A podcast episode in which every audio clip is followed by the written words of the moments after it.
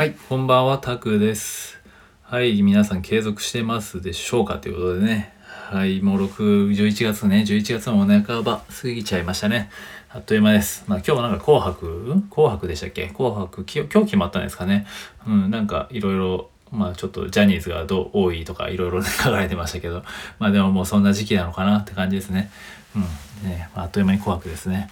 はい。えっ、とですね、今日ですね、まあそれはさておきですね、今日はですね、僕以前ちょっと、以前というかね、先日、一昨日かな？いつだったちょっと、一昨日ぐらいにね、ツイートしたもので、まあ久々にね、100いいねをもらうやつがあったんで、えーそれを紹介しようと思います。はい。まあそれなんか、まああの、テーマとしては、まあ英語なんですけど、まあ英語についてですね、英語のペラペラ問題ですよね。よくあるんですけどね。はい。そこについてちょっとお話ししようと思うんですけど、まあね、それ、こんな感じのツイートをしたんですよね。うん。なんでこうね、英語ネイティブは、英語がね、口からペラペラとスムーズに出てくると思いますっていう感じですね。はい。どうですかね。はい。英語のね、えー知識があるとかじゃないですかね。うん。結構思いがちなんですけど、はい、でも同じようなことをやっぱりね、こう何回も何回もね、繰り返して使ってきたからなんですよね。ネイティブがこうやって口からスムーズに出るのも。うん、何回も何回も繰り返し使ってきたからスムーズに言えるだけであって、ネイティブでもね、え知らないトピックはね、ペラペラ話すことはできないんですよ。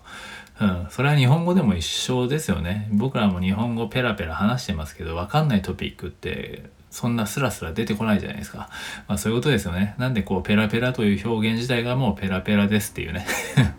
書いたらね、まあちょっと久々に100いいねを超えたんですけど、うん、まあそうなんですよ。英語のね、ペラペラになりたいとか言うじゃないですか。ね、それは別に知識とかじゃないですよ。それでどれだけ何回も繰り返し繰り返し、えー言ってきたかであって、僕らもこうやってね、日本語がこうやってね、何も見ないでペラペラペラってこうで口からね、スムーズに出てくるのって、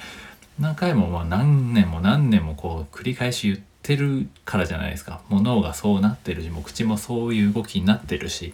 ね、なんで結局それだけなんですよ。英語もじゃあスムーズにスラスラ言えるようになりたいんだったら同じコードだと何度も何度も、えー繰り返すしかないですよね。それを僕らはやってきてるんで、うん、なんかそれをね、ペラペラ、3ヶ月でペラペラとか別にその考えが薄っぺらいですよね。はい。薄っぺらすぎてもうしょうもないなって感じなんですけど、はい。もう僕はね、そんな風に思ってます。こう、英語をね、今英会話講師とかも始めてますけど、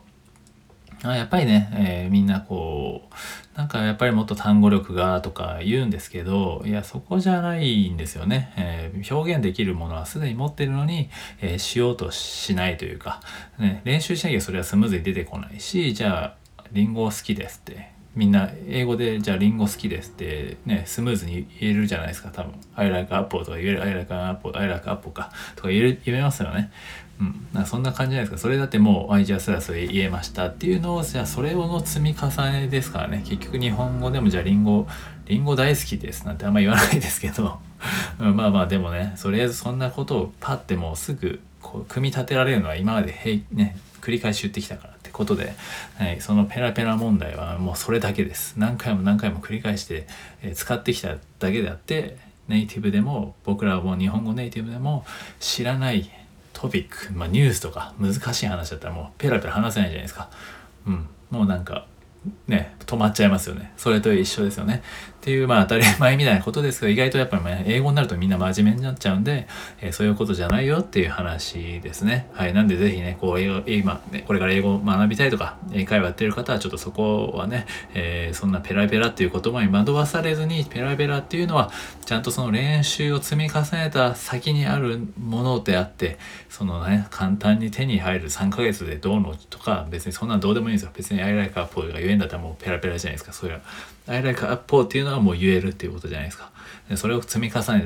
ただけです。もう自分が言いたい、伝えたいことを積み重ねていけば、それはもうそのおのずとね、えー知らないトピックもだんだんだんだんこうね、えーなんとなくごまかしながらね、えー話せるようになっていくんですよね。うん、なんかそれをないなしでいきなりこう難しいトピックやってもまあ無理じゃないですか。自分がそんなに興味ないのことをね、えストックしていくことなんて苦痛なんで、まあ、それだったら自分が話したいことを、え積み上げていきましょうということですね。はい、はい、そう今日はねそんな感じで英語の話だったんですけど、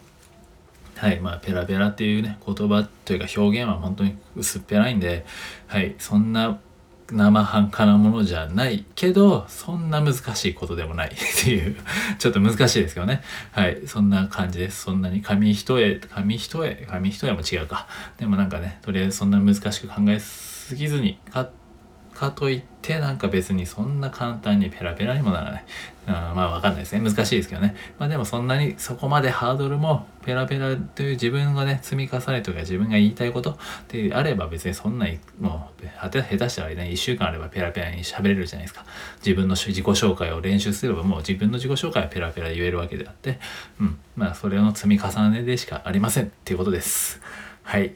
なんか繰り返しになっちゃいましたけど、でもやっぱりね、人って何回も繰り返し繰り返し言わないとわかんないし、まあ自分で腑に落ちないと理解できないんで、まあ何回も何回もちょっとね、これを聞いてもらえるとちょっとありがたいなと思いますが、僕もね、その都度ね、お伝えしていこうかなというふうに、え、思ってますし、まあこうやって今コーチ、英会話講師としてやってるね、え、生徒の方とかにもね、えー、繰り返し繰り返し言うようにしてます。じゃないと分かんないんでね、腑に落ちる瞬間はどこにあるか分かんないんで、皆さんね。はい。なんでね、えー、こう伝える側としてはやっぱりね、常に伝え続けるっていうのは大事かなっていうふうに、スタンスで、えー、継続してね、そういう意味でも継続、はい、ですね、やっていきましょうということで、はい。今回は、えー、今日は以上ですしようかな。はい、ということで、こんな感じです。頑張ってね、英会話やりたい人は頑張っていきましょうということで、はい、今回は以上です。では、お聴きいただきありがとうございました。失礼いたします。